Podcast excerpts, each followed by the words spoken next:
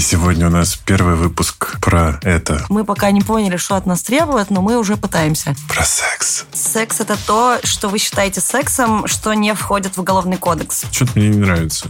Ну, естественно, ничего хорошего не будет. Справку просить тоже не стыдно. И тут, конечно, хочется спросить, это талант или навык? Что-то там произошло, кто-то куда-то вошел, что-то вышел, э, двери никакой, правда, не было. Собственные ощущения всегда ваши главные ориентиры. Мне все понравилось.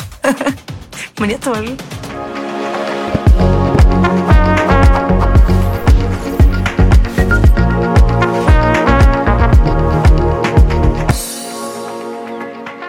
Друзья, всем привет. Это подкаст «Накопились токсины». И сегодня у нас первый выпуск про это.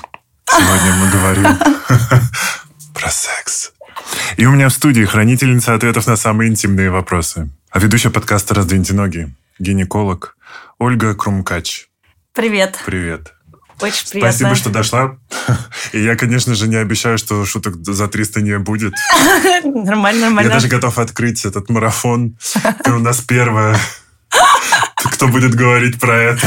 Я очень рада, прям польщена. Ну и, собственно, раз э, наш подкаст про качество жизни, Хочется задать вопрос, от которого мы будем отталкиваться. Влияет ли качество секса на качество жизни? Я боюсь, что ответ будет все индивидуально. Я люблю очень эту формулировку. Угу. Но, наверное, я склоняюсь к вопросу на личном опыте, что, естественно, влияет. Угу. Вот э, скорее я так бы ответила. Угу. Мои наблюдения мне говорят об этом. По крайней мере, это, возможно, касается тех людей, которые занимаются, в принципе, сексом. Потому что есть те, кто не занимается сексом. Да, и тут, конечно, хочется спросить, это талант или навык?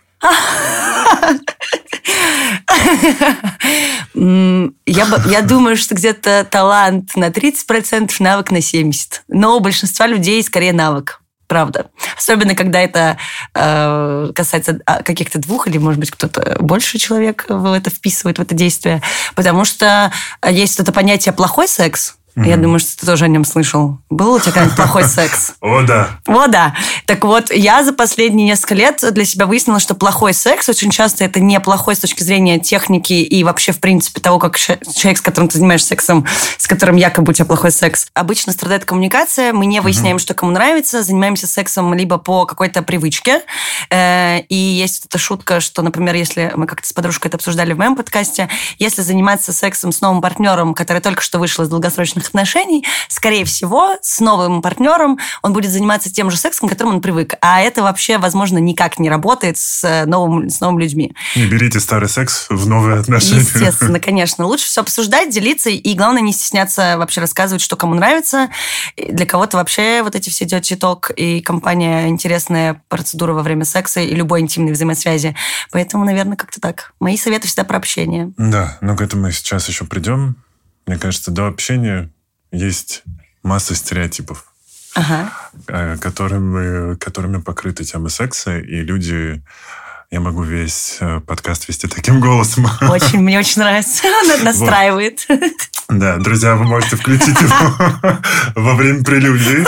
Ставьте э, плюсик и сердечко в комментариях. В общем, покрыто все шаблонами и штампами, и понятно, что вот это какая-то история когда эта тема была табуирована, и когда все запрещали, и ой, хо хи-хи-хи, мы про это не говорим. И получается, что есть какие-то старые как будто бы лекала, которые передаются из поколения в поколение. Естественно. И все такие типа, ну вот так, и я уверен, что у большинства, у большинства людей секс начинался примерно с того же. Вот типа что-то произошло, как-то там потерлись, угу. каждый, каждый лежит отдельно, думает про то, что это было вообще сейчас.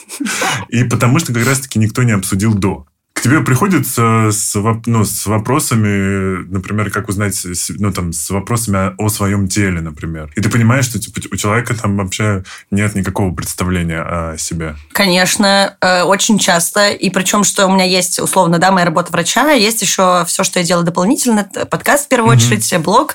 И я везде рассказываю, веду прямой какой-то контакт с ребятами, которые являются моей аудиторией.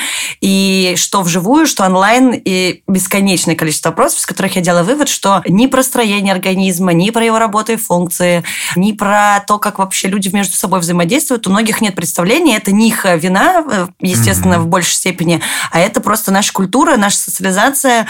Нет никакого полового воспитания, да и информация, честно говоря, сейчас еще больше будет закрытой, потому что у нас э, новые законы про все, и все ребята, а, да. которые рассказывают, э, в общем-то... Сейчас даже искусство надо будет все закрывать. Да, mm-hmm. и это супер большая проблема. Наверное, самое первое, с чем я сталкивалась, я еще работала в детской гинекологии, и там, в принципе, даже девчонки, которые уже такие ближе к 18-летию приходили, и они в том числе ведут половую жизнь, и что они только не делают, не знают ничего. Но мои наблюдения, что младшее поколение намного более открыто, они классно это все, они, правда, лучше нас обсуждают эти вопросы, не боятся коммуницировать с врачами в том числе. Mm-hmm. А, что касается, например, там большинства моих беременных пациенток, ну, вообще ну, я не скажу, какая каждая женщина, какой каждый человек и какая статистика, но подавляющее количество случаев э, мы даже не можем сойтись на том, что вот есть влагалище, есть уретра, что это два разных места, как бы, и мы не писаем из влагалища. Нет, есть ситуации, когда это так, когда есть особенности строения,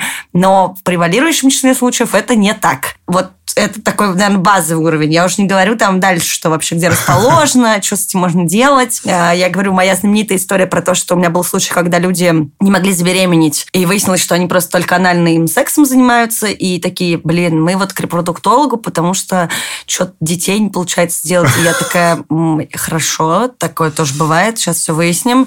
Поэтому, естественно, это огромная проблема. Мощно. Да, да. И я даже больше скажу, что как бы мы ни рассказывали и не говорили, у всех разный уровень просто принятия и понимания. И даже у меня бывают случаи, когда вот э, тема там выпусков подкаста или там я очень часто в блоге делаю серию большую с опросами, все рассказываем. Я не стесняюсь там, э, я не знаю, анальный секс обсуждать вот около э, метро Пушкинская, как бы пока иду в ателье подшивать штаны. И даже после, условно, для меня как будто бы я думаю, что я все уже разжевала, дальше некуда, мне сразу же прилетает, допустим, там три вопроса, и э, этичное все, и все ясно, но мне иногда хочется написать, так, стоп, давайте вернемся, вы же мне пишете, что вы только что послушали выпуск, только что все посмотрели, и задаете вопрос, который вообще, ну, в лоб, как бы то, что только что обсуждалось. То есть, наверное, мне кажется, еще тропность получения информации, она тоже mm-hmm. снижена, потому что можно что угодно рассказать, но если изначально стоит блок на какую-то информацию, а у нас это люто табуированная тема вообще секса, около секса, и тем более развития, и вообще кажется, что организм организм по, по женскому типу, он как-то менее интересен обществу, чем... То есть он интересен в плане сексуализации mm-hmm. и менее интересен в плане практических каких-то навыков. Mm-hmm. А, как будто бы все, что по мужскому типу, оно более, что ли, идентифицируется лучше. Поэтому тут очень много кейсов. О, Завернула, да? Вот а? это прям поворотики, да. Слушай, ну, поскольку это реально тема темный лес, попробуем начать смахивать шелуху. Ага. Какие у нас есть главные мифы? Вот просто я понимаю, что я, я даже сейчас готов дать всем зеленый свет. Ребята, если чего-то не знаем, идем гуглить. Да, статьи бывают разные. Да-да-да, у меня сразу так глаз призакрылся. Всех рак. Просто первый запрос – вас рак, а вы умрете завтра. Да-да-да. Я вот, кстати, когда э, я человек, который ходит по врачам регулярно, э, совершенно спокойно со всеми все обсуждаю. И, ну, это у меня ввиду там своей ситуации. Но эм, я понимаю, что многие типа чекап раз в год, зачем угу. э, сходить к урологу, да ты что, это жесть и так далее. Хотя, по сути, это надо. Ну, мне 33, я как бы уже знаю, ну, как бы, все, привет. Мы дошли до той стадии, когда нужно ходить по врачам и к урологу в том числе. И вот, находясь в этом темном лесу, хотя бы попробуйте нагуглить что-нибудь. Не читайте, вот не, не гуглите диагнозы. Угу. Попробуйте просто там не знаю, ну что можно забить, чтобы человек как-то вот типа подготовился к такой, он абитуриент на факультете секса. Что, ну понятно, вот типа следующая кафедра где-то на третьем курсе будет распределительная шляпа, и там уже будет типа кафедра свингеров, кафедра бисексуалов, а вот сейчас на, в абитуре, что ему гуглить?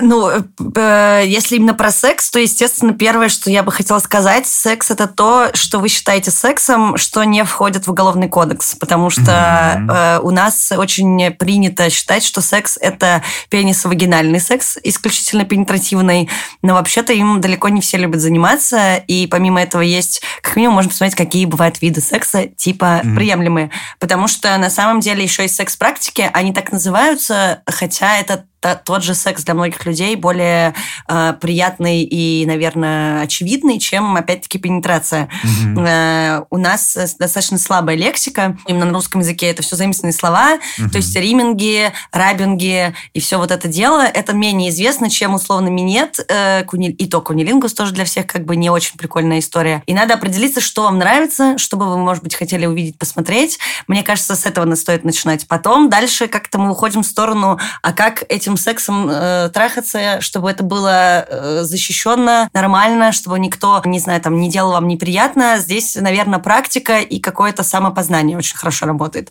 Потому что часто, опять же, таки из-за мифов э, многие чего-то не хотят пробовать, а mm-hmm. кому-то просто не хочется. И это уже достаточно для того, чтобы не делать ничего, не соглашаться на то, что вам некомфортно. И понимать, что, естественно, если вы чего-то делать не хотите, ваше обычное право не нужно идти на уступки, не нужно, наверное, вот идти на поводу этих всех устоев, опять же, то, что диктует нам наш какой-то наша семейная политика в России, например, и воспитательная культура, потому что очень часто, а сейчас этот вопрос поднимается практически повсеместно, об этом, правда, стали думать, эта тема стала видимой, не нужно заниматься сексом, дабы кому-то угодить. Или э, просто потому, что вы женаты, и им нужно заниматься. Да, потому что вообще далеко не, не всегда им нужно заниматься, и есть куча всего, чего поделать, э, чтобы и близость какую-то поддерживать, и чтобы просто поддерживать эмоционально друг друга.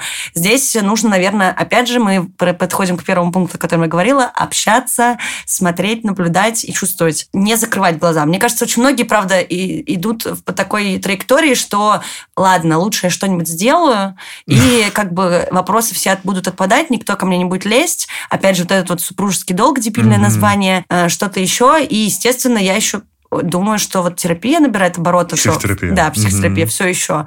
И там а, просто безусловный кейс, который я обожаю, про то, что думайте о себе, это mm-hmm. как бы здоровый эгоизм, который распространяется как раз-таки на ответы «нет», «не хочу», «не буду» и вообще вот это все. Потому что у нас, правда, есть эта история, что легче закрыть э, какие-то недопонимания, просто согласиться на то, что предлагают, и часто люди не дают себе отчета, вообще правда ли они чего-то хотели, а вообще это было надо им или нет. И вот ты сказал, например, да, то, что первые какие-то опыты сексуальные они проходят, когда никто ничего не понял, что вообще произошло, и потом лежишь, думаешь, так, э, это вот штуковина, ну, я говорю про себя, например, что-то там произошло, кто-то куда-то вошел, что-то вышел, э, двери никакой, правда, не было.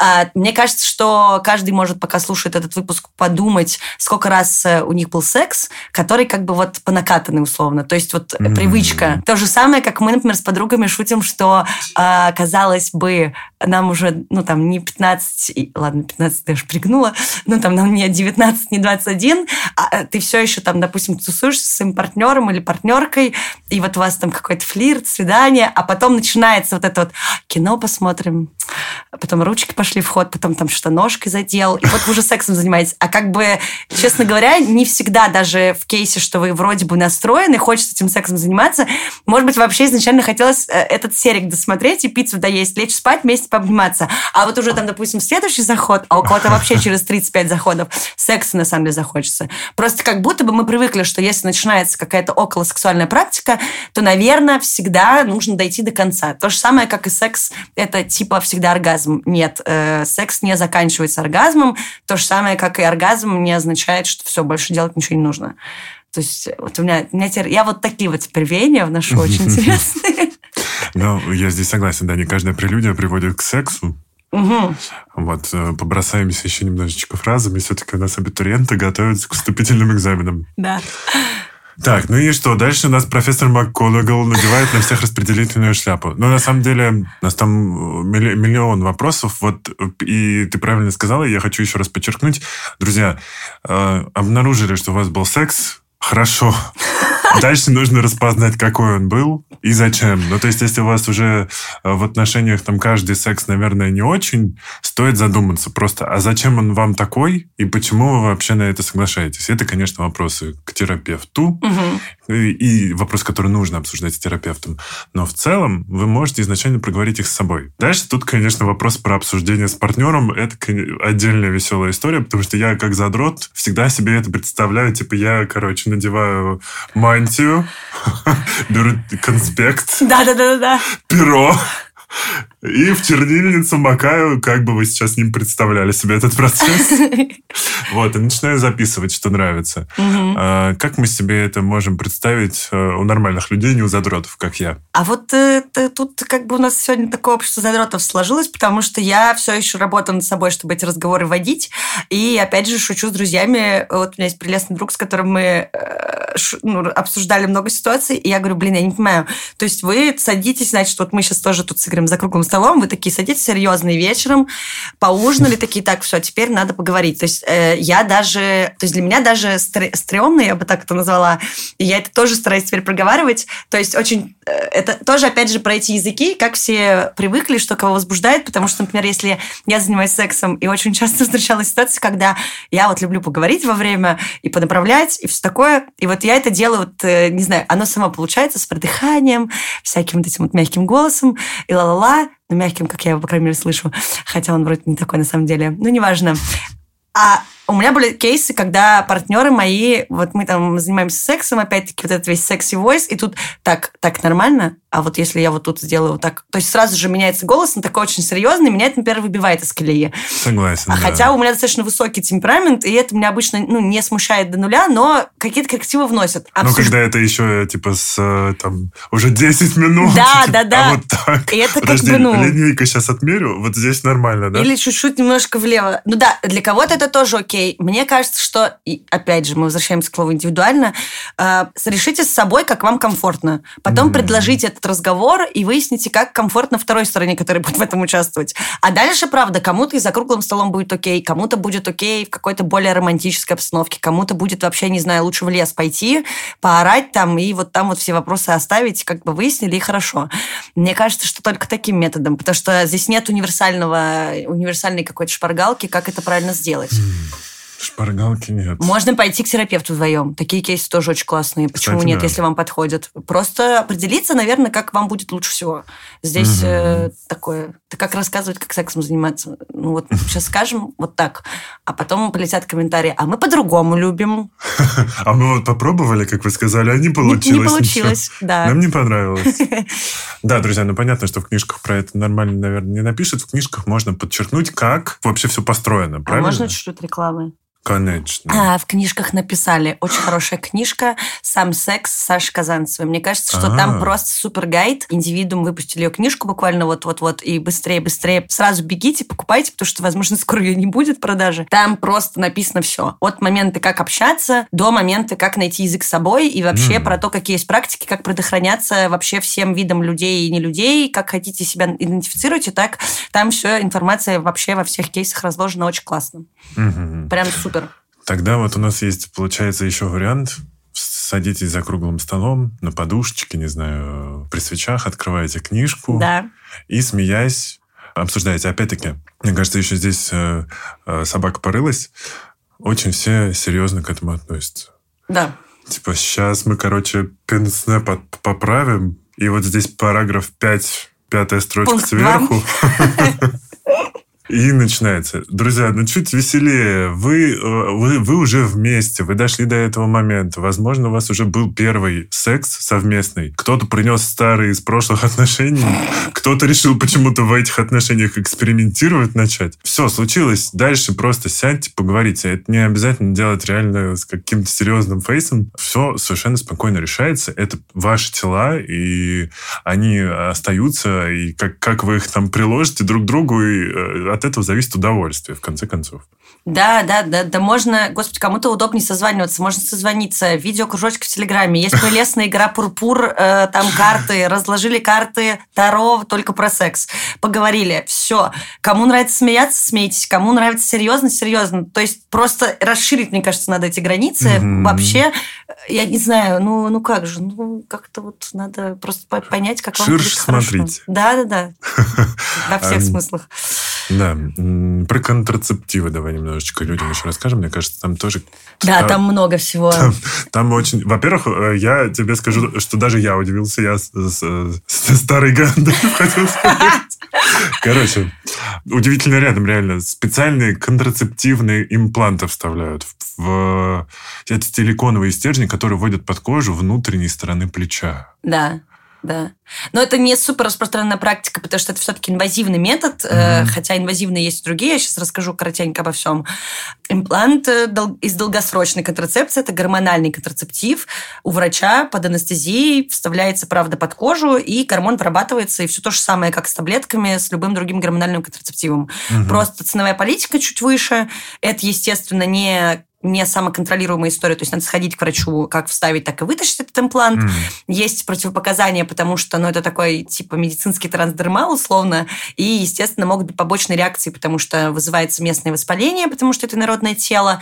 Но в целом очень хорошая эффективность, там очень хороший индекс Перли, я сейчас не назову точно, извините, но если кому-то такой кейс нравится, то есть минимизировать свой контроль, то есть не нужно, да, ставить себе будильник на каждый день или раз в неделю, как с другими mm-hmm. контрацептивами, не нужно думать, и у вас, например, постоянно постоянный партнер, с которым вы обследуетесь, в котором вы уверены, и условно там дополнительно барьерная контрацепция вам не нужна, это достаточно классный вариант, и его в России тоже практикуют. Насколько я знаю, сейчас импланты тоже еще есть на рынке, все как бы вроде бы хорошо.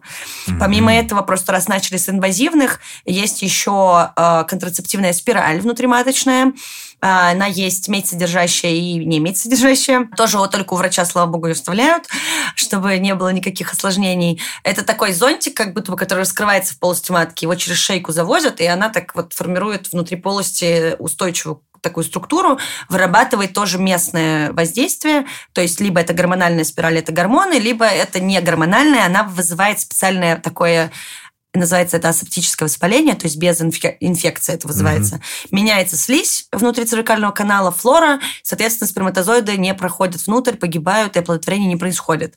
Но опять же, это вот этот первый кейс, который мы обсудили, это не барьерная контрацепция, то есть от инфекции это не защищает. То есть если вы э, находитесь в ситуации, когда вы не уверены в партнере в плане инфекций, не понимаете, что происходит условно, не пока этим вопросом еще не заботились, всегда, пожалуйста, комбинируйте с барьерными. Э, здесь у нас несколько вариантов. Первый, самый, наверное, популярный и самый известный – это презервативы мужские.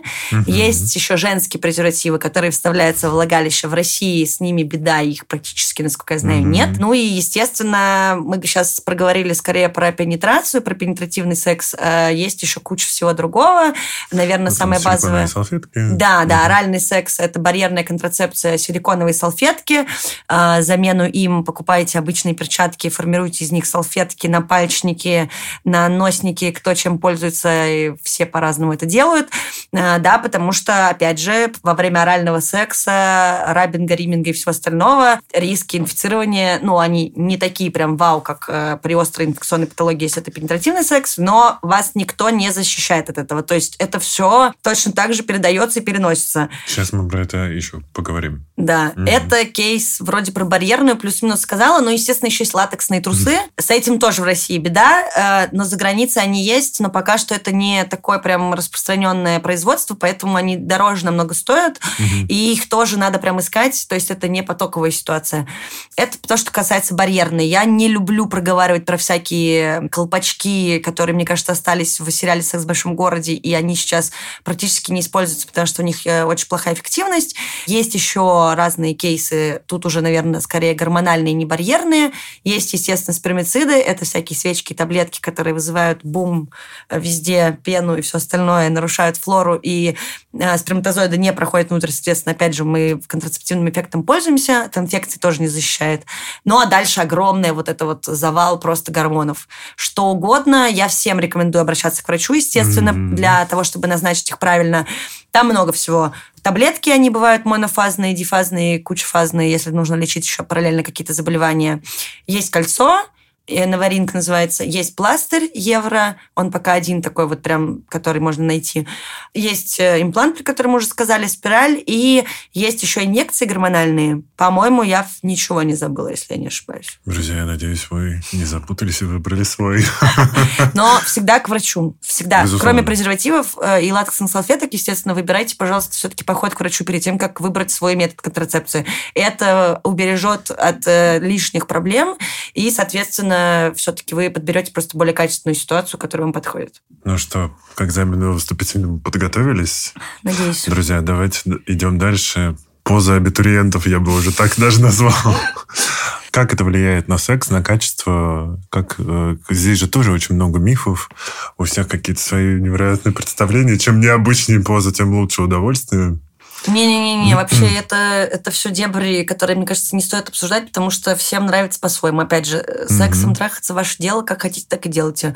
Э, опять же таки, практика, практика, ничего кроме практики. Но что касается качественности, например, с точки зрения контрацепции, если у вас есть уверенность в том, что вам ничего не угрожает, ни незапланированная беременность условно, угу. ни инфицирование чем угодно э, страшным или не очень страшным, не хочу говорить, конечно, за всех, но думаю, что большинство будет себя намного спокойнее чувствовать, следовательно, раскрепощенней, следовательно, меньше тревоги и стресса. Я mm-hmm. думаю, что это только благоприятно влияет э, на любые практики.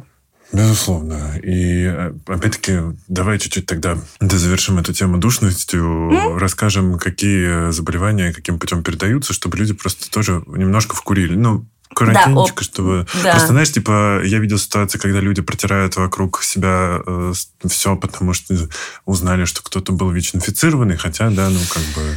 Ой, да, это беда. Я вот думаю, пор. что 12 декабря, видимо, тоже придется какой-то еще про это выпуск сделать, потому что это, правда, тема очень важная. Да. А, ЗППППП. Да. Ну, да, во-первых, я хочу сразу сказать, что ЗППППП, мне кажется, если большинство спросить, никто не назовет этих вот героев действия, потому что у нас как-то, наверное, все очень боятся ВИЧ-инфекции, никто не знает про то, что у нас, например, в Москве практически, ну, не эпидемия, конечно, но сифилис прям гуляющий гуляет, очень много его. Да. Также к этому относятся гепатиты, естественно. Помимо гепатита С есть прекрасные гепатиты А и Б, которые передаются орально-фекальным путем, а следовательно, любой оральный секс, анальный анальный секс, а, шаловливые руки, которые не моются между сменами позиций, тоже передают эти болячки. И опять же, например, гепатит Б, можно сделать прививку. Я всем напоминаю, что это классная штука, потому что если от всего остального у нас прививок нет, гепатит Б можно ревакцинироваться и все равно предохраняться, но риск инфицирования будет меньше. Гепатит Б не прикольное тоже заболевание и хрони... ну, хроническим становится очень быстро. Дальше, да, дальше у нас идет э, вирус папиллома человека. Здесь долгая история. Я скорее порекомендую послушать мой выпуск про ВПЧ. Угу. Э, раздвиньте ноги, потому что это и я буду делать еще, потому что это огромная тема, но, опять-таки, ВПЧ тоже передается, там есть просто корреляция по возрастам. Следующий герой у нас идет, это из неочевидных герпес, потому что все привыкли, что есть простуда на губах, у кого в носу, у кого еще где-то. Mm-hmm. Но вообще-то герпес лабиалис, то есть который на лице, герпес гениталис, очень рядом стоящие проблемы. И, естественно, если есть какие-то признаки заболевания, опять же таки при оральном сексе, либо можно, можно коротенько личную историю. Mm-hmm. Я работала в инфекционной больнице, а, был жесткий период с ковидом, я переболела уже типа раз 100-500, и, соответственно, Соответственно, у меня никогда не было ангин, у меня никогда не было герпеса. Я ужасно гордилась, что я врач, у которого ни разу не было простуды на губе.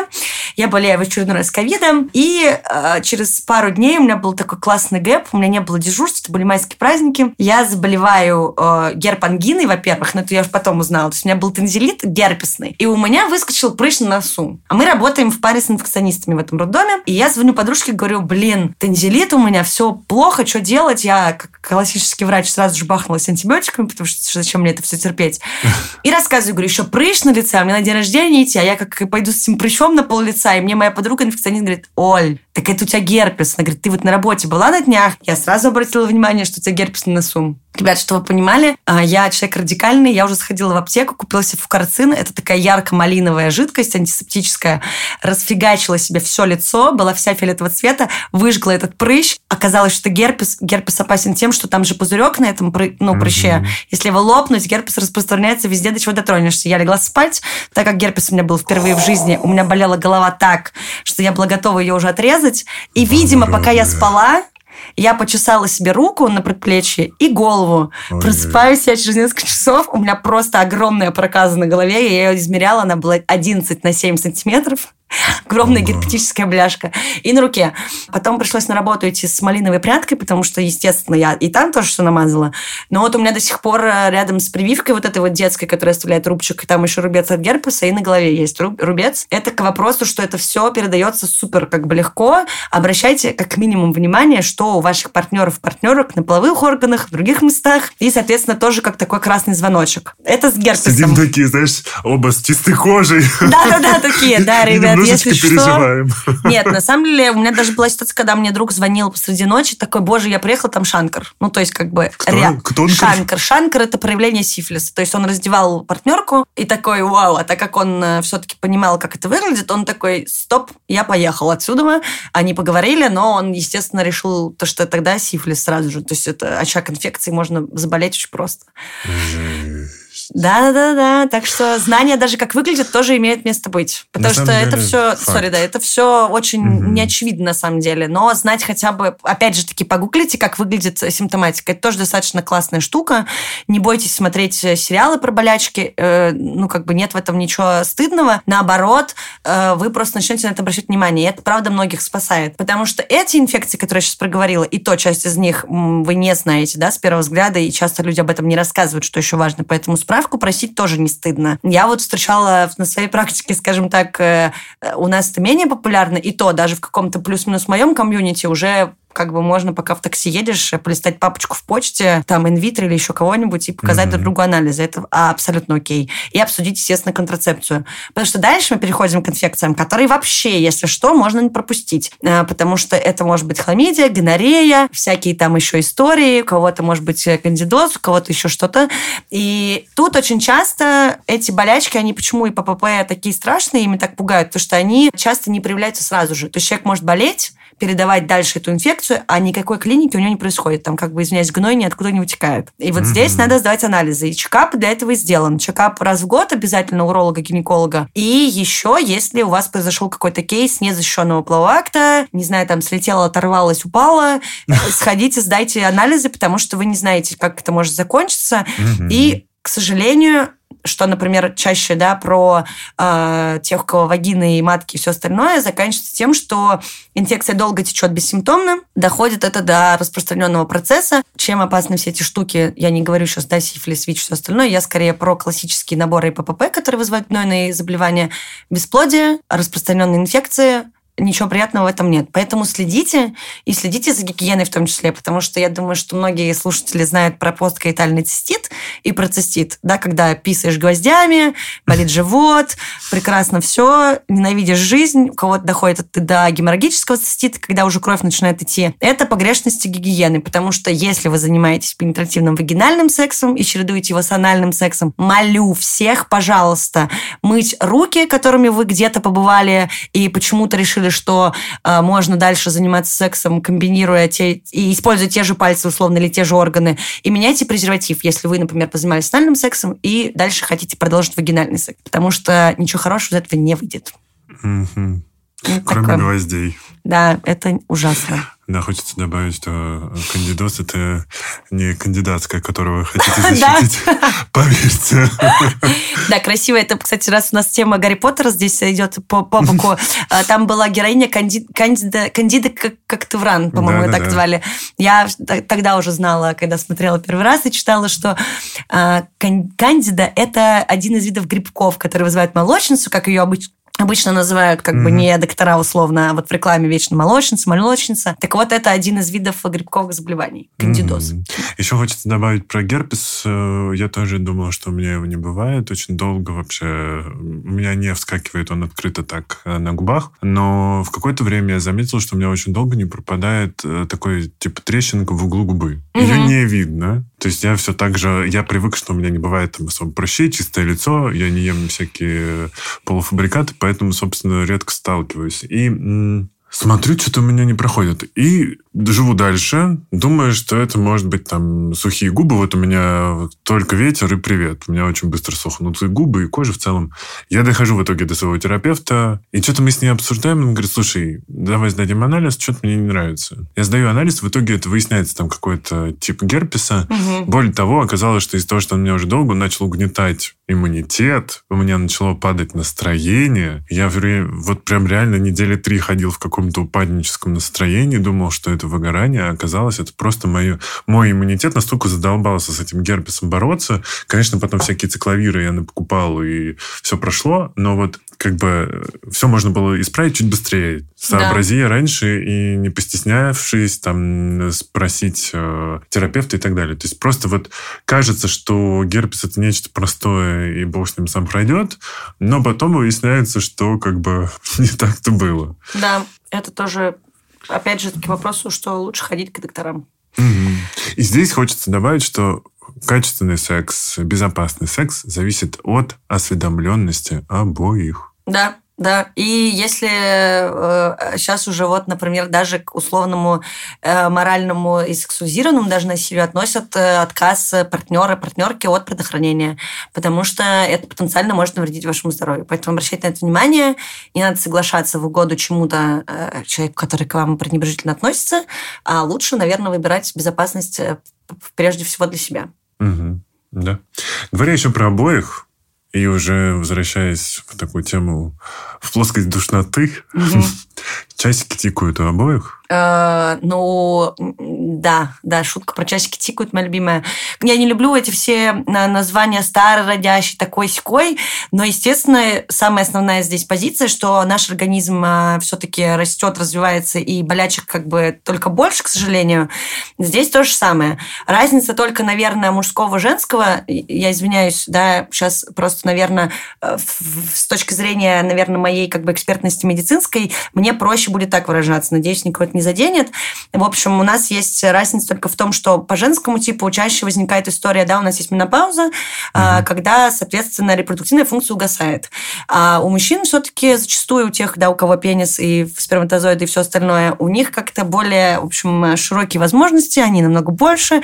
И тут у всех по-разному, уже, наверное, как-то генетически как это складывается, в зависимости от, тех, от того, какие факторы влияют. Но сперматогенез, то есть производство сперматозоидов, он, правда, длится чуть ли там не до последнего издыхания. С яйцеклетками все хуже. Мы рождаемся с базовым набором, и эти яйцеклетки умирают даже до начала менструации, то есть до первого менархия. И потом а, яйцеклетки погибают и в ходе менструального цикла, и погибает их не по одной штуке, и даже если вы принимаете гормональные контрацептивы, это один из мифов как раз, который крутится вокруг этого всего, нет овуляции, но яйцеклетки все же тоже умирают, и их угу. количество все-таки уменьшается. Это, наверное, первая ситуация, да, про то, что часики тикают. В какой-то момент может оказаться, что просто уже биоматериала никакого не осталось, нет способности к зачатию к имплантации эмбриона и развитию беременности, соответственно, и э, у одного и у второго партнера, а еще великое множество заболеваний, в том числе это генетика в первую очередь, э, риски, естественно, возрастают, и сейчас эта планка идет от 35 лет, поэтому у нас, соответственно, предлагают напрямую, у нас проводится в любом случае на первом скрининге диагностика э, рисков на генетические заболевания у будущего mm-hmm. ребенка, и есть кейс даже прерывания беременности по медицинским показаниям, если люди не готовы да, к пролонгированию беременности если есть какая-то трисомия или какие-то другие нарушения. Ну и есть еще э, даже предимплантационная диагностика, это в структуре вспомогательных репродуктивных технологий,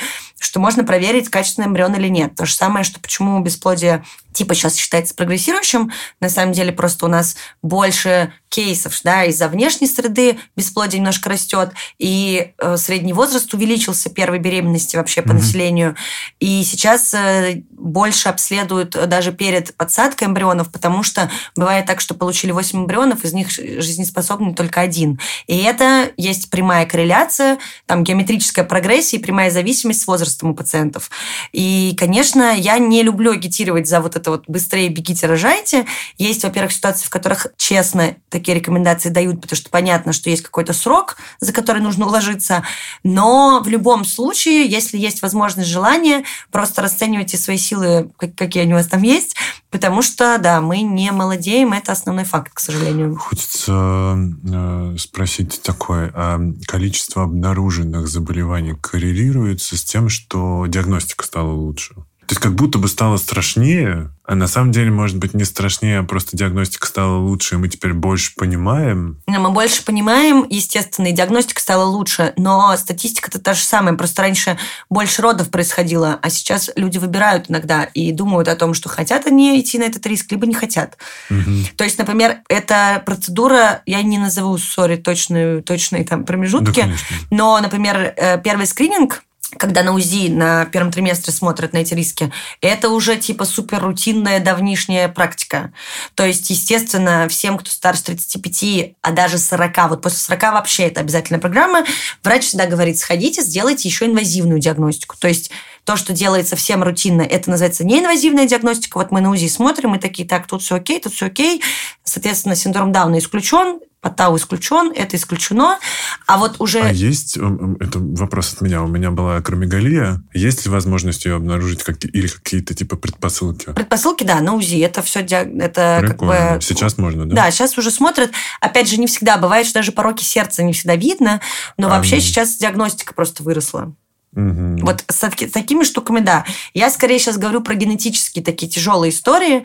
Вот э, просто здесь именно генетику смотрят. И генетику рекомендуют после 40 делать инвазивно. То есть, когда иглой засовывают ее в живот, берут кусочек э, биоматериала, это в основном хориональная ткань, и оценивают, э, как вообще что происходит, потому что бывают еще такие кейсы, когда на УЗИ нет стопроцентной гарантии, естественно, отправляют.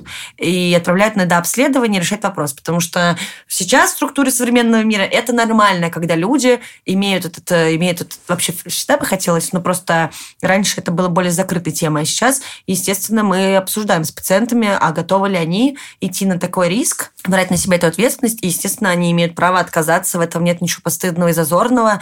Если вы чувствуете, что вас не устраивает, как развиваются эти события, и не хотите, правда, сталкиваться с такой, это, правда, тяжелый труд, да, то да, да. вы всегда имеете право, да, даже на чуть больших сроках, чем заявлено, например, прерывание беременности по пожеланию, угу. прервать любую беременность, ну, которая имеет какие-то риски тяжелые. Да, да, да, потому что особенные дети это правда тяжело, и вы можете просто не быть к этому готовыми. Да. К сожалению, друзья, простите, что мы к этой теме серьезно пришли. Ну, э, Какие времена, такие темы, и хочется дальше даже спросить, уже поговорить про стресс и питание, как они влияют, в частности, на женский организм. Ты здесь, наверное, больше нам можешь рассказать. То, что сейчас происходит, понятно. Я могу ответить просто за пацанов. Тяжеловато приходится, когда ты думаешь, типа, повестка, да. а, что еще сейчас происходит, на что жить, как снимать жилье. Тут как бы не до секса уже. Тут как бы и не до обсуждения, в какой позе сегодня. Угу. Хочется просто выпить снотворное и вырубиться, чтобы утро поскорее наступило. Да, это великая вот эта вот вещь, когда на приеме врача в конце говорят, ну и хорошо ешьте, хорошо спите и не стрессуйте. Такой, йоу, конечно, все, записал в блокнотик. От создателей «Хочешь быть богатым, будь». Будь, да-да-да, просто Google календарь, ешь, пей, спи, все у тебя будет на мази. Но нет, так, наверное, не работает. И, ну, я, наверное, про такое скажу больше профессиональное. Угу. Конечно, стресс влияет особенно, потому что э, во время стресса, в любой пережиток, когда с нами что-то случается, во-первых, еще напомню, я, э, я тоже все еще горжусь недавно, только обнаружила, что стресс – это не стресс как, э, как фактор, короче, который влияет, а стресс – это ответ организма на то, что происходит. Угу. Мы стрессуем, это наша защитная реакция. Так вот, во время этого пресловутого стресса и нервов вырабатывается гормон кортизол. Угу. Кортизол убийца всего. Кортизол убийца либидо, кортизол убийца овуляции. Соответственно, э, шутки про то, что расслаб... если есть проблемы, например, с зачатием, расслабиться и отпустить голову, это правда иногда работает, если нет какой-то ну, органической патологии. Потому что, когда мы в нервике и в стрессе, а это еще касается очень часто токсичных отношений, тоже такой инсайт интересный, выключается функция, потому что организм не готов. То же самое, что сейчас происходит. Условно, раньше мы шутили, э, и нам там, например, в университете рассказывали, вот там 41 по 45 и женщин не было менструации и всего остального. Но вот я веду онлайн-консультации, и, в общем, могу сказать, что сейчас то же самое происходит, потому ну, что, да. ну, естественно, и нарушение цикла, ну, там, среди моей аудитории стало больше, и кровотечение, и все остальное, потому что, естественно, мы все реагируем по-разному, и угу. кому-то достаточно понервничать перед собеседованием, а кому-то будет, э, да, недостаточно даже такого такого вот тяжелого физически и эмоционального стресса долгосрочно. У всех по-разному идет ответ организма, но, естественно, ничего хорошего не будет. Очень много заболеваний ассоциированы со стрессом, естественно. Очень репродуктивная штука вообще зависима от этой истории, потому что половые гормоны тоже нарушают, ну, их выработка идет неправильно.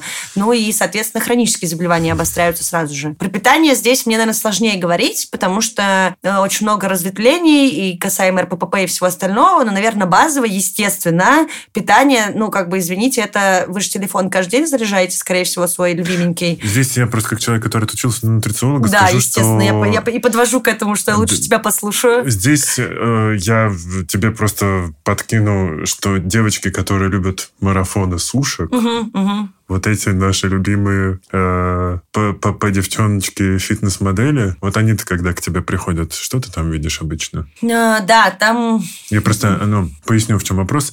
На этом красивом мускулистом плече ни одна девочка рыдала на тему, что ей страшного сказала гинеколог. И каждый раз, э, ну, окей, не каждый раз, через раз там бывает такое, что просто девочка по глупости прошла какие-то марафоны, высохла вся, и выяснила, что высохла вместе с жиром еще и все женские гормоны. Естественно, э, все половые гормоны э, неважно какие, угу.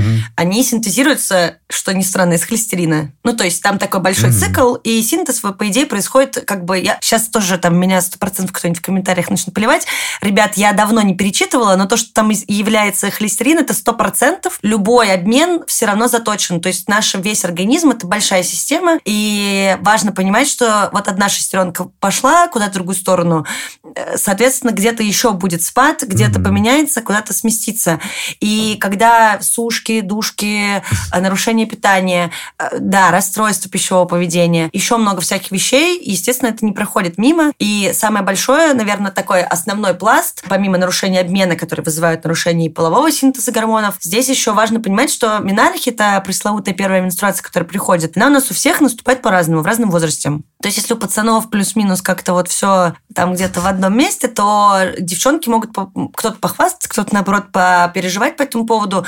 Там разброс сейчас огромный. В норме это сейчас от 8 лет и до 16. То есть, это огромный кусок. Mm-hmm. Почему так происходит? Потому что у нас у всех разные, да, и генетические фоны, и все остальное, и естественная среда. Кто-то спортом больше занимается, кто-то меньше, кто-то более спокойный, кто-то немножко в нервную туда вот э, стезю упирается. И питание здесь тоже влияет, потому что, по идее, как заложено типа биологически, а, когда организм набирает определенный вес, тоже в том числе. Mm-hmm. Когда э, концепция работы мозг до яичников и матки, вот эта вот связь начинает работать точно, потому что вообще-то за половую систему отвечает мозг, mm-hmm. то есть там находится первый, э, первый этап вообще регуляции менструального цикла, это голова. И вот так вот по чуть-чуть оно спускается вниз. И почему, например, нарушение цикла бывает? Потому что мозг как бы дает сигнал, а органы внизу такие, мы пока не поняли, что от нас требуют, но мы уже пытаемся.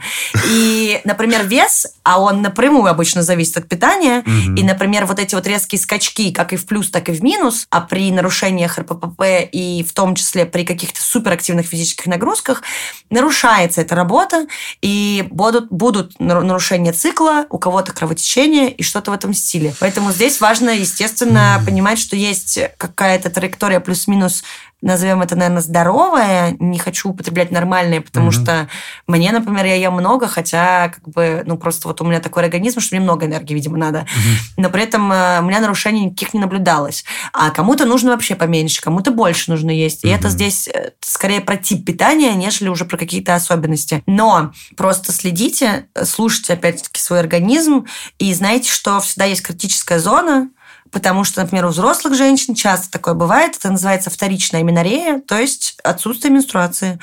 Чаще всего она возникает, к сожалению, из-за нарушения питания. Ну, тут, к сожалению, стоит э, да, близко анорексия условно и булимия, потому угу. что тут мы теряем, теряем и стрессуем. Ничего хорошего обычно из этого не выходит. Давай еще немножечко поговорим про э, моих ровесников 30 плюс. Все угу. сейчас задумались о детях. И, конечно же, эти девчонки бедные наслушались от гинекологов разного. И как бы, с одной стороны, хочется их поддержать, с другой стороны, хочется дать каких-то советов. Вот девочки, которые хотят там 35 плюс впервые в жизни рожать, что им нужно делать? Вот как им подготовиться? Потому что у многих сейчас с этим проблемы. Понятно, что есть первая проблема от кого, Да-да-да. а сейчас она особенно острая. Но, тем не менее, вот с точки зрения здоровья, можешь примерно какой-то карту действий нарисовать? Да, я все еще скажу, что слушайте подкаст «Раздвиньте ноги», угу. потому что это очень большой кейс. Есть такая тема, как прегравидарная подготовка первостепенно. Сначала идем к врачу гинекологу. Говорим, я тут подумала, что делать. Расскажу, что делать. Естественно, если давно не проверялись на инфекции, проверьте на инфекции, подумать, а ветрянка, краснуха и всякая вот такая вот штука была с вами в жизни или нет. Потому что сейчас э, у нас такая медицина, что можно пойти и сделать прививку и не беспокоиться всю беременность, что э, кто-то заболеет рядом или вы сами заболеете, а это те болячки, которые вызывают все-таки и нарушение развития, и прерывание беременности, это сразу можно отсечь. Далее выясняем, какие есть хронические заболевания, потому что 30 плюс, особенно 35 плюс, там как бы уже чаще всего у нас уже есть какие-то Хронь. истории. Мгм. Да, и эту хронь лучше, во-первых, выявить, а во-вторых, поинтересоваться, что с этой хронью может быть во время беременности. Потому что акушерство супер интересный раздел, в котором есть заболевания, которые характерны только для беременных людей. Ну, то есть, как бы их вне беременности не существует. И хронические заболевания часто приводят к акушерской патологии. И здесь такое, наверное, самое явное это сахарный диабет гестационный, преэклампсия, это штука, которая связана с давлением. Ну и вот вы как бы ищете что, куда, где. Следующий этап даже на фоне прегравидарной подготовки можно, например, озаботиться разными штуками, например, э, не очевидно, но стоматолог очень круто позаботится о своей полости рта до беременности, потому что во время беременности сейчас даже под обезболиванием спокойно лечат. Но зачем вам лишний вот этот вот напряг, если вы можете провести санацию ротовой полости до беременности, Мгм. потом просто не париться. Что еще хорошо? А, Естественно, позаботиться, посмотреть э, питание, потому что, к сожалению, нарушения тоже не, не влекут за собой плюсов. Да. Ну и питаться одними сосисками там тоже как бы Абсолютно. помощи организму никакой. Естественно. У нас есть миф, что надо есть 35 мультивитаминных комплексов. Так вот, э, послушайте и посмотрите потом, если кому-то будет интересно исследование. А, Большая часть витаминов, которые вы едите в таблетках, не усваивается в организме, потому что нафига они не нужны, и организм не умеет это абсорбировать правильно. У меня был доктор Утин в самых первых выпусках, он прям размотал всю вот эту тем более, историю. да. Единственное, что доказано, фолиевая кислота. Рекомендуется минимум за три месяца до беременности планируемой начать ее принимать 800 микрограмм. э, И, соответственно, до 18 недели беременности ее оставляют, просто потому что это единственное, что реально доказано и показательно, это профилактика заболеваний нервной трубки у ребеночка. Страшные заболевания типа спины бифида и все такое легкой, легкой рукой э, убираются при приеме фолиевой кислоты. Э, И, опять же, фолиевая кислота тяжело просто ее Извне. восполнить Мгм. извне, как бы вы классно бы не питались, даже среди, средиземноморская диета не, а, не ведет, короче, к этим оптимальным уровням. Дальше, естественно, выяснить, какие, возможно, есть э, особенности. У нас, например, эндемический район. Правда, у многих наблюдается дефицит того же йода и всего остального. Мгм. Это уже отдельно вы решаете своим лечащим врачом. Ну, наверное, это такой вот самый базовый вариант. Я еще напомню, что если вы планируете беременность, то до 35 лет, полгод, до 35 лет, год без успешных попыток, без предохранения беременность не наступает, значит, надо идти еще к репродуктологу. После 35 этот срок укорачивается до 6 месяцев. Мгм. Напомню, регулярно без контрацепции, имеется в виду без любой контрацепции, э, пенетративный секс, вот это вот все. И регулярность, я знаю, что многие люди занимаются, и для них сексом заниматься раз в месяц это ок, кому-то еще реже, но если все-таки мы говорим о планируемой беременности и о том, что хочется ее все-таки сделать, то мы рекомендуем, конечно, заниматься сексом от 3 до 5, ну то есть раз в 3-5 дней, потому что это такой оптимальный вариант, это считается регулярной половой жизнью, а Мгм. все-таки беременеть нужно при регулярной половой жизни. Мгм. Наверное, вот такой базовый набор. Естественно, если есть хронические заболевания, вы идете к врачам, которые этим занимаются, и дальше так вот по крупицам все составляете. В принципе, больше такого ничего, наверное, не хочется пока сказать. Мгм. Хочется еще спросить про возраст. Насколько он сейчас повысился, возраст первородящих? У нас э, плохое распределение. В смысле, у нас э, не очень явная статистика, потому что у нас вообще в стране со статистикой траблы, честно говоря, да, и я очень много... на социологии, это правда беда. Да-да, у нас, мне кажется, помимо, ну, у нас доказательность, она стоит по соседству с фальсификацией, поэтому, Мгм. в общем, ничего не могу вам сказать. Проще у астролога спросить. Да, да. И у нас очень большое, большая страна, большая как бы и плотность населения нормальная на самом деле. И, естественно, брать статистику больших городов это не показательно, потому что мы тут работаем, у нас тут вот беготня ежедневная, э, где беременеют как раньше, и вот эта вот политика воспитательная сохраняется, что чем раньше, тем лучше. Первые, ну, я, я не скажу честно, то есть вот чтобы она прям очень сильно поднялась. В Европе, да, это прям вообще супер показательная ситуация. Во Франции первая беременность это 36-37 лет, э, Дания и вот та часть Европы то же самое. В Испании тоже ну, где-то ближе к 35 годам беременеют. Мгм. Ну и вообще в Европе порасслабленнее вся эта ситуация. У них как бы не стоит... э, У них, короче, э, крутизна и, наверное, какие-то личные достижения не базируются на семье и на том, когда ты быстрее родил, не родил и вышел замуж или женился. Поэтому у них это как бы дальше. У нас все еще все это ходит плюс-минус, наверное, какой-то молодой возраст. То есть от 18 реально до 30 очень большой разброс. И, в принципе, у нас многодетность все еще популярна. То есть такого вот не наблюдается. Да, здесь я скажу, что в- во многих отдаленных деревнях там в семьях по 8 детей. Да, да. Да. Да и в Москве, я скажу, очень много вообще историй. Я закинул вопрос, попросил подписчиков э, в телеграм-канале написать какие-то вопросы. Угу. Кто-то писал в личку, кто-то писал там в комментариях. Вот один из вопросов в личку про миомы, образование в матке. Да. Собственно, откуда берется эта проблема? От чрезмерной заботы, залеченности, экологии, наследства? Есть ли как, как бы что, пугаться, не пугаться? Вот, наверное, тут такое, потому что мне, я все время пытаюсь э, слушателей успокоить, что типа, вот вы что-то узнали, не паникуем. Да, да, не надо сразу не себя применять. диагноз в Яндексе. Да. Все в порядке, идем к врачу. Естественно. Миома, да, это доброкачественное образование, ткани матки, соответственно. И миома матки очень распространенное заболевание. То шутки про то, что практически все умирают от, от онкологии, просто чаще всего это постфактум этот диагноз ставится. Наверное, про доброкачественные опухоли тоже такой же разговор. Очень популярные штуки у всех. А миома встречается очень часто. В структуре заболеваемости лежит и генетика, и плохая среда, и инфекционные заболевания органов малого таза, и что только там не лежит. Но на самом деле вот сказать точно практически никогда не предоставляется возможности часто идет рядом с кровотечениями маточными, но чаще всего все-таки есть генетическая зависимость, то есть наследственная предрасположенность. Угу. Обычно она сопровождает это заболевание. Пугаться не стоит, тут необходимо наблюдение врача. А, это корректируется в том числе и да, препаратами. Это и оперируется, если есть показания для операции. Сейчас есть классная штука, которая называется эмболизация. Это когда э, закрывается просто кровоснабжение, и таким образом миома, она как бы может условно усохнуть, ну, назовем это так. А, поэтому бояться не стоит. Естественно, если есть предрасположенность к любым новообразованиям, неважно, доброкачественным или каким-то еще, а, то надо следить, потому что чаще, часто есть зависимость, и это, ну, тоже есть статистические данные. А, если есть риски доброкачественных образований, очень часто у этого же организма есть риски онкологии, потому что перерождение клеток и, в принципе, любое неадекватное разрастание любых клеток, оно ведет за собой вот эти осложнения. Но естественно, не надо все ничего искать и пугаться. И даже если вам этот диагноз когда-нибудь поставят или поставили уже, все ок, это абсолютно ок, хорошо наблюдается в докторами, корректируется и лечится достаточно успешно, либо вводится в ту ситуацию, когда это хронически течет, никого не беспокоит, и, в общем-то, просто нужно, опять-таки, раз в год ходить, смотреть, как там дела у ваших миом угу. или не у ваших, и думать, как дальше действовать. Протоколы все разработаны уже давно, э, там уже просто невероятнейшие классификации и всякие схемы лечения, никакой проблемы нет. Ну, то есть э, лежать в истерике не стоит точно. Итак, вопросы еще из канала. Как часто надо посещать гинеколога для профилактики? И какие запросить исследования у своего врача?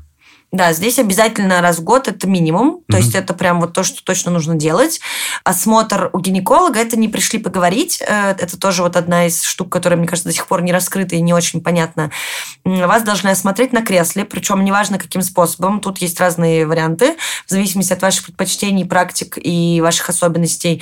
Обязательно УЗИ, потому что не всегда все руками и глазами видно и понятно. А глазами я имею в виду без, э, без аппарата УЗИ, а потому что это все-таки не золотой золотой стандарт, я повторюсь, потому что у нас все исторически требуют УЗИ э, и отказываются от осмотра на кресле. Если есть э, фон благоприятный для осмотра, обязательно смотритесь и еще проводите УЗИ-исследования. Ну а дальше у нас в стране до сих пор остается в этом минимуме обязательно мазок на флору из влагалища. А в других странах это уже отходит на второй план, но я все равно рекомендую, потому что из этого тоже есть какая-то база, то есть есть какая-то динамическая насмотренность, можно mm-hmm. понять, есть какие-то изменения.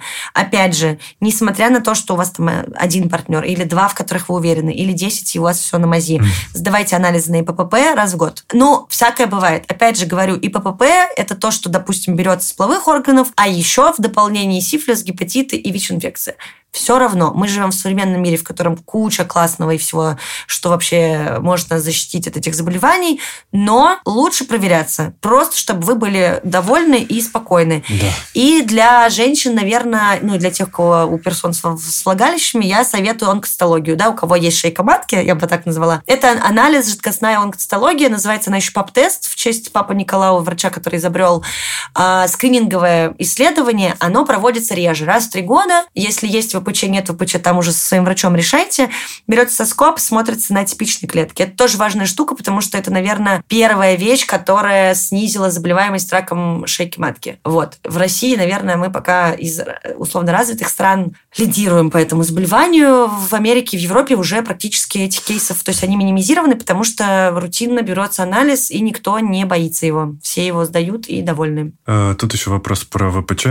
Ну, да. конечно же, направляем к тебе, ребят, э, дамы, подкаст «Раздвиньте ноги», а вирус папиллома человека. Там, я думаю, найдете все... Там все ответы уже, мне кажется, даны, да. Конечно же, есть главный вопрос, когда не поздно еще рожать. Естественно, не поздно, пока идет менструация. Ну так, условно. Угу. Я, конечно, все-таки не рекомендую оставлять на последние года пременопаузального возраста, а сейчас эта цифра тоже, она такая коррелирующая. Сейчас и ранняя менопауза очень распространенной стала. Но вообще в среднем это где-то возраст 50-55 лет. Угу. Ну, ваше дело абсолютно, но с точки зрения, наверное, заболеваемости и каких-то... Я даже на это еще так смотрю, что, естественно, там в 35 легче родить ребенка им заниматься, наверное, чем в 48. Вот как-то так.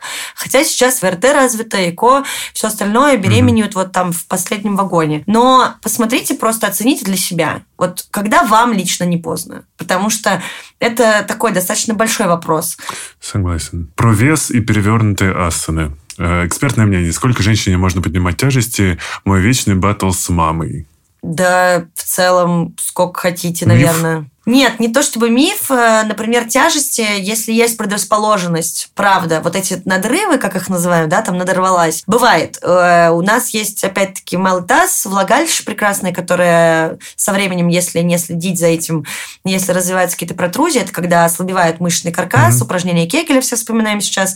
А, опять же, прямо к пременопаузальному возрасту, то есть такой бальзаковский, вот уже дальше, а, после 45 лет, есть риски того, что начинается опущение стенок влагалища, опущение матки.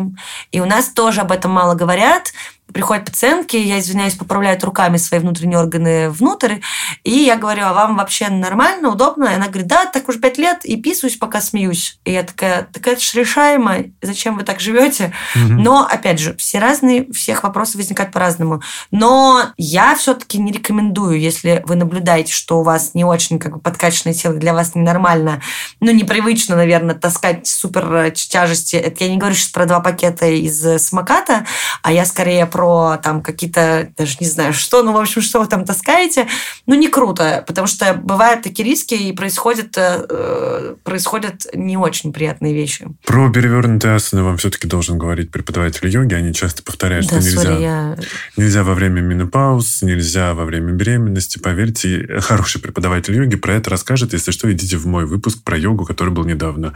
А про как найти грамотного специалиста. У нас тоже был выпуск, не будем сейчас, э, наверное, повторяться, меняться. Здесь, опять-таки, рекомендации других врачей, собственные ощущения всегда ваши главные ориентиры. Да, и ваш комфорт. Да, если он вам не предлагает приложить э, что там, не знаю, поддорожник, то очевидно. Э, вот в таких случаях задумайтесь, а врач ли, а не шаман. Конечно. Ну что, мы закругляемся. Мне все понравилось. Мне тоже.